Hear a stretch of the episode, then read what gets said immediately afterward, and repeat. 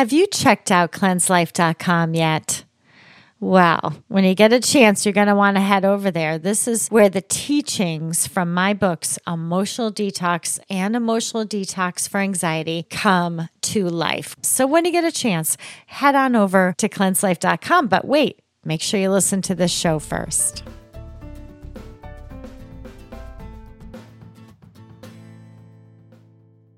Welcome to Emotional Detox. My name is Sherianna, and I'm so glad that you are here today. And I hope that you're doing well today. And if you're not feeling so great, as those days do happen, I hope today brings you a little bit of cheer. And I believe it will bring you a little bit of cheer because I have a special guest here for you. And I'm going to introduce her as bright and happy, light and whimsical, have been the catchphrases attached to some of the art and the writings of Sally Huss, who is my guest today. For over 30 years, Sally, in addition to many other things that she's going to talk about, creates sweet images which dance across her creations in the form of children's books, paintings, wallpaper, ceramics, baby bibs, purses, clothing, or her King Features syndicated newspaper panel, Happy Musings. You can find Sally Huss at sallyhuss.com. She's also a graduate of USC. She has a degree in fine arts, and through the years, she has licensed, this is, listen to this, guys, 26 art galleries throughout the world. She's also got some experience in tennis, and she's going to talk about that in just a moment. But let me introduce you. Sally, welcome to Emotional Detox. Thank you so much. It's wonderful to be here and speak with your people. it, it's wonderful to have you. And it's a lot of fun because I have one of your children's books and um, I my youngest daughter's 12 and she said what what's that for? And I said I'm this is my friend. My friend created this book with an illustrator Sally Huss and they're really just beautiful. I just love your work and they make you smile. And if anyone out there is looking for gifts for children you got to look this lady up. To begin Sally if you could just tell us you have such a deep, rich history. And I can imagine the knowledge that you have. Can you share a little bit about who you are and your background? Sure, I'm happy to. Um, I was uh, raised to be a champion, which is an unusual thing in itself, but I was raised to be a tennis champion from the time I was 10 years old. And this was way back because I'm fairly old now, but this was way, way before money or anything like that into tennis. So I was raised still to be a champion, and to be a champion in my day meant to win Wimbledon. Well, I spent all of my youth. My father was a great supporter and helped to me and got me the best coaches and that sort of thing. And um, I did extremely well. I won the junior Wimbledon title and the US junior title, and I was a semifinalist at Wimbledon when I was about 19. And because there was no money in the game at that point, there was no future beyond just playing and playing for the glory of glory of winning and participating. So it was not like a career was there. So at that point, I quit tennis and went on to do other things. And one of the things was to study art. And I did that at Occidental College and then at USC, where I graduated. At that time, studying art was those were the classes that I really loved the art classes. They were the most fun for me. Anything that had to do with art and creating something was wonderful. But in the meantime, as far as working, I had extraordinary jobs. I worked for a fellow in in television for a while, and then I moved on and then worked for Sam Goldwyn Jr. in film. Worked on film and got to see how movies were made. Uh, it was just kind of by fluke from one thing to the next. And it all really came from doors opening through tennis, you know, tennis friends, people I met. And, and that's how I ended up being in these great jobs. And then finally, I, I did some dance work, a movement work with a movement therapist. And from that, I learned to play tennis. I kind of discovered a, a different way of playing tennis and competing. And that was through movement and the enjoyment of movement and not focusing on results. So it was a very zen way to play tennis.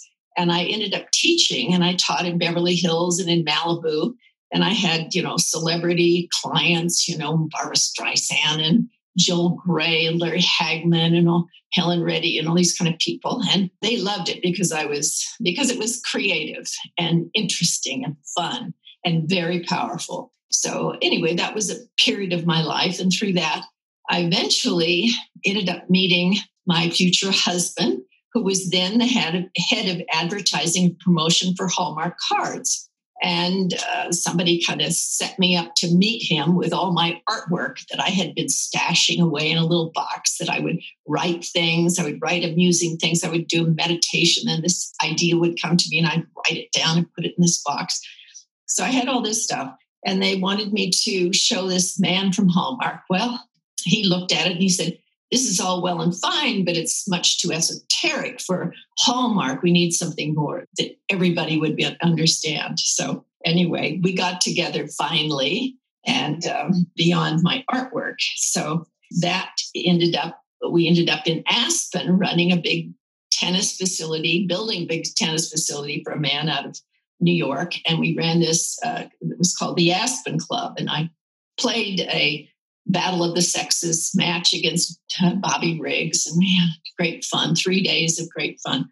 So we did a lot of things, and then we went off and did our own things rather than working for someone else. So we ended up in California, and my husband was in real estate at that time. And then what happened is I started seeing these craft shows and I look at these craft shows. and I said, oh my gosh, I can do that. I that.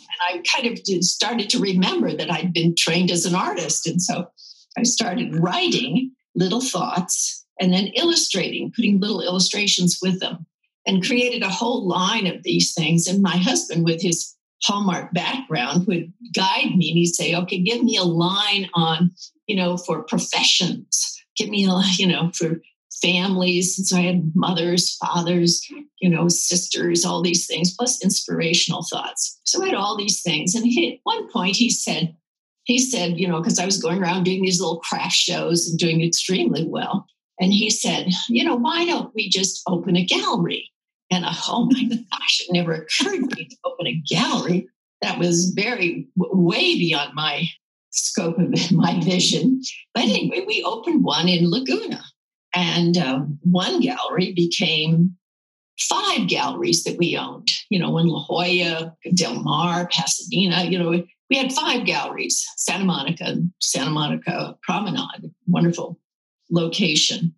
And we were doing extremely well. And people kept coming in and they'd say, you know, I'd like a little happy store like this. Because not only was I doing these little inspirational things, but I was also now painting and doing large paintings. So we putting all this all over the place. So five galleries. I was filling five galleries with art and inspirational thoughts. So other people came in and they said, "Yes, we want one of these happy stores." So my husband, he had created the original Hallmark card shops. So he said um, he figured out how to do it in a very simple way so they could open their own store. So, you know, Coronado and then across the country, all these little stores. So that's how there ended up to be 26 of these happy stores. And uh, from those, um, things, all sorts of things would happen.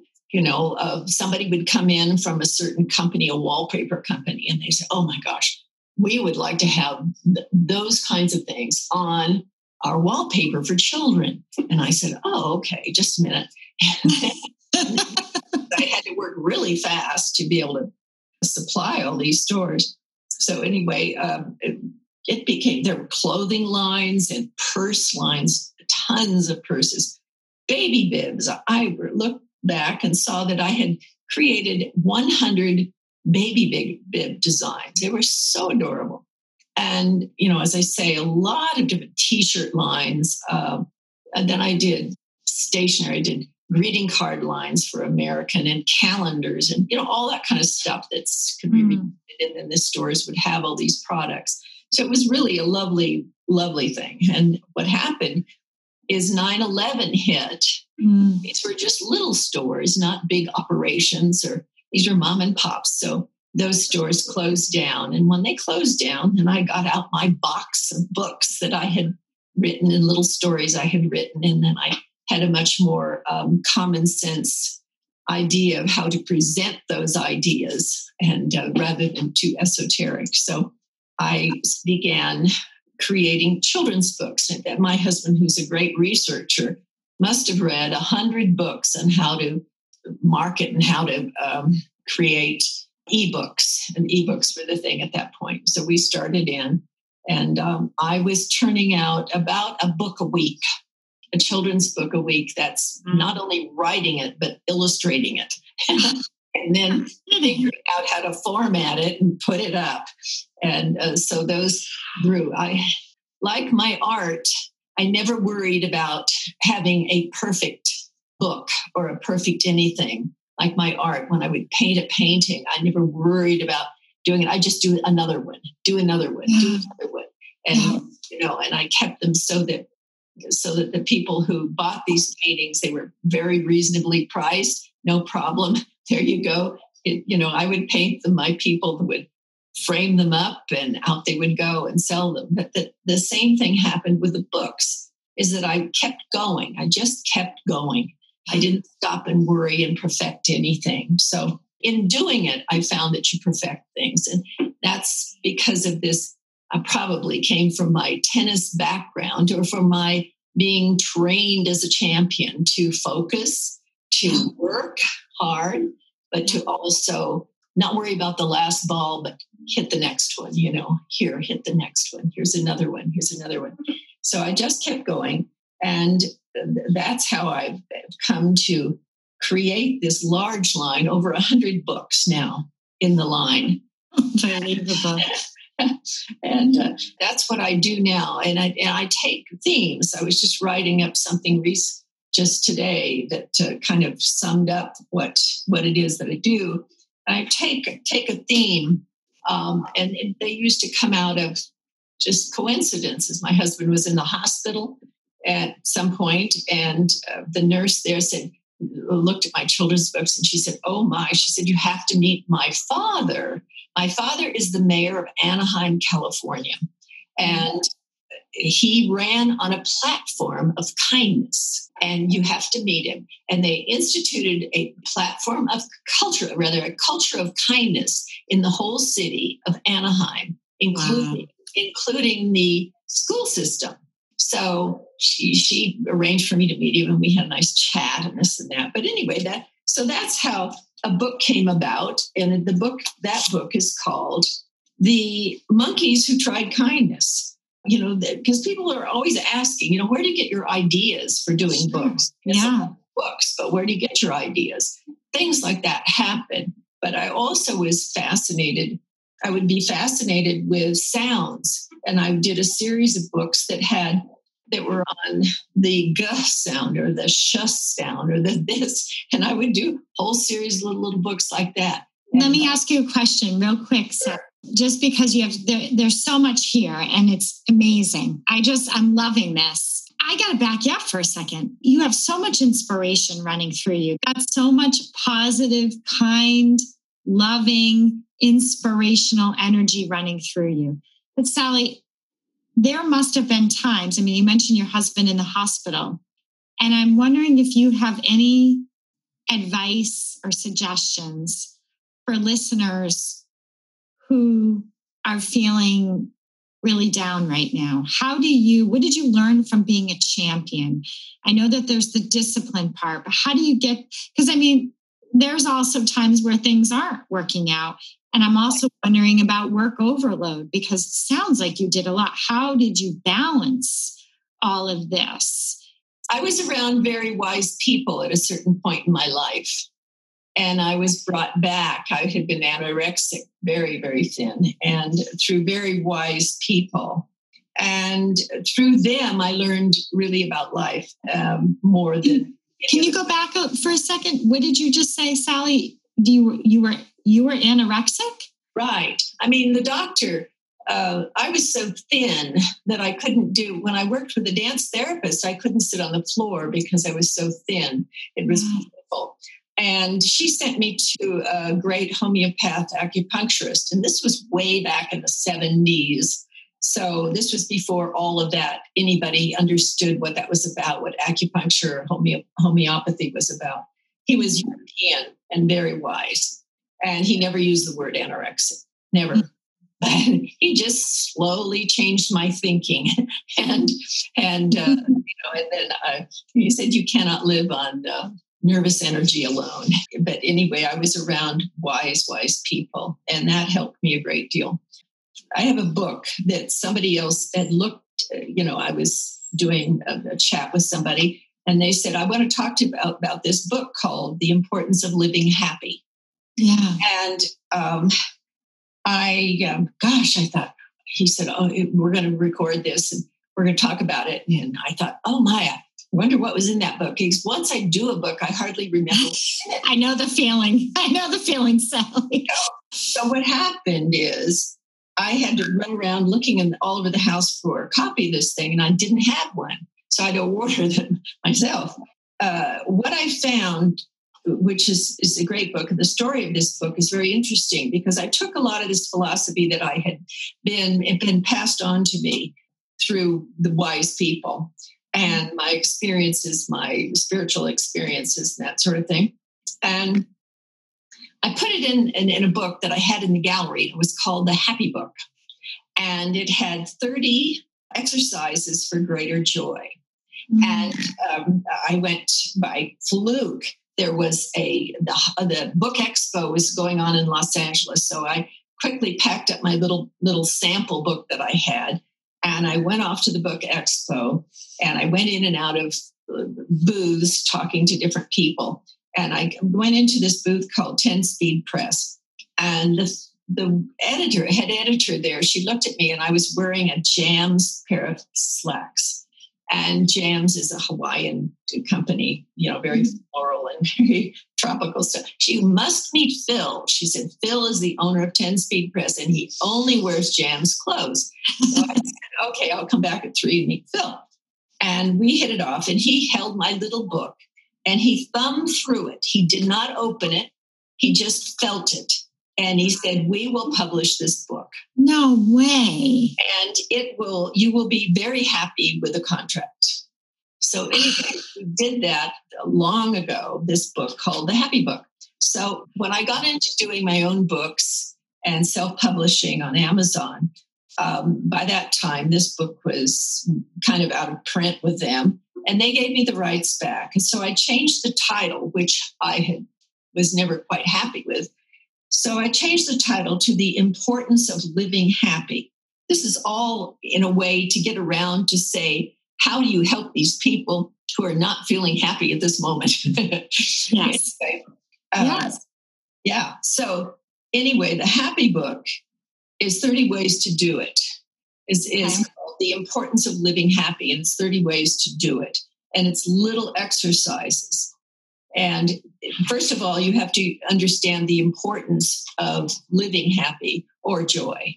In yeah. other words, you have to understand that that's the underlying current and that's the your underlying nature. Whatever you think is on the surface, it's not your nature, and you have to identify with that yeah. and um, do anything you can. One of the most powerful exercises is to go out and sit in the rising sun to get the sunlight because that those rays of the sun carry very special uh, ingredients that could help uplift anybody. That's right. These are circumstances that we live in here, but our heart and our essence of ourselves is on another plane, and we have to mm-hmm. continually uh, bring that back and find ways because it's essential that you remain happy. And find ways. So that's that's what this book is, and I've just love it. I've just written. Called, what is that called again, Sally? This is called The Importance of Living Happy. The Importance of Living Happy. Yeah. And available on your website, Yes. sallyhuss.com. Yeah. You can see every, I'm sure everything's right there for everybody if you wanted to go check out her books. And, you know, I'm realizing, Sally, as you're talking, and you have all these, well, I don't really believe in coincidences. I don't know how you feel about that, but you have all these meeting these different people that come and these opportunities, the fact that you marry someone from Hallmark and and I'm realizing that you make people feel a certain way. Yes. You even need to say anything. You just you just appear and people feel something around you. And and perhaps that's happy. Perhaps that's what happiness does when you when you feel happy. This is what happens in your life. People show up and they want to help you. They want to work with you. They want to be around you. They want you to rise up. And I think you're just living proof of that. Yeah, I've been very, very fortunate. This, you know, when I did these little uh, inspirational thoughts that I had in baskets, and people would come into the galleries and they would look for something, and sometimes they would just come in. It was like feeding themselves. Mm. They, they were like people at troughs feeding themselves. They would stop in and they'd go out and they would be, they'd be feeling really good. And it was, a, and I realized that there was a whole philosophy that I had created within that, in those little thoughts. And in, in the gallery in um, Palm Desert, La Quinta, uh, the head of the, the um, new editor of the uh, newspaper there came in. He loved these little thoughts. He said, "Why don't we put these in newspaper in our newspaper?" And I said, that would be great, you know. So we put it there and eventually I sent it off to King Features and they put it in. So I, I wrote these things for 12 years wow. and they were a six day a week um, daily panel. So I've just taken, after my husband's insistence, create a companion book for the importance of living happy and I've just created 365 reminders of the importance of living happy. Ah, yeah, and that's, that's now amazing. Uh, yeah, happy days are made by happy people. Happy people are made by choice. Yeah, and if you wait to be happy, you will wait forever. Yeah. If you're happy now, you'll be happy forever. Oh. So a discipline to be happy. It's very important, yeah. not only for yourself to function, but as you say, the vibration goes out and it affects everything in your life. And so, it changes you and it changes people around you. Yes. Yes. Is, Sally, this has been so wonderful. I'm so grateful for hearing and, and listening to you today. I know so many other people are feeling it. I feel like that's a great place for us to end, but I want to give you the opportunity to. Do you want to share anything about marriage? How long have you been married? Uh, let's see, 42 or three years. okay. Yeah, we were married on Halloween. and, and, and do you ever share how young you are? Uh, oh, um, uh, next month I will be 80. Okay. So yeah. you so you're going to be 80. You have been married for 42 or 43 years. Yes. And any any tips for people out there for fostering that healthy? It sounds like the two of you worked really well together. Yeah. Each other's strengths. Yes, and we had many mutual uh, interests. You know, tennis. He was a wonder. He's a wonderful athlete, and so we had tennis in common. We had a lot of things in common. And um, I think that that was very useful. He's been the most supportive person I could ever have, the best husband I could ever have. I couldn't have de- designed him. Exactly, that's the truth of it. I did design him because I wrote a book on it, How to Get Your Man, and created a formula. that I got my man, and then I shared that formula with many people, and eventually wrote the book on it. And uh, you know, the stories are, are still terrific that I hear from people. But he's wonderful, so that's what I do. Yeah, and that book's on your website. yes, yes, yes. I think I think also the the importance of knowing that nothing outside of you can make you happy. It's yeah. so important. It's inside. It's inside. Yeah, and and the tips, the tips in this little book, the tips of of things that get in your way. What gets in the way, and that's the helpful thing is how to blink your eyes when a negative thought passes in front of you. Blink your mm. eyes and clear your consciousness. That's right. Back to your natural, your, essence, your nature is joyous. oh, that is just beautiful. Absolutely beautiful. So, once again, thank you so much for your time today, your wisdom, and all those beautiful stories that you have. And I want to remind my audience that your emotions matter, processing them matters more. Take care and be happy. Thank you for listening. To learn more about the Emotional Detox live group coaching sessions and all of Sherianna's books, go to sheriannaboyle.com.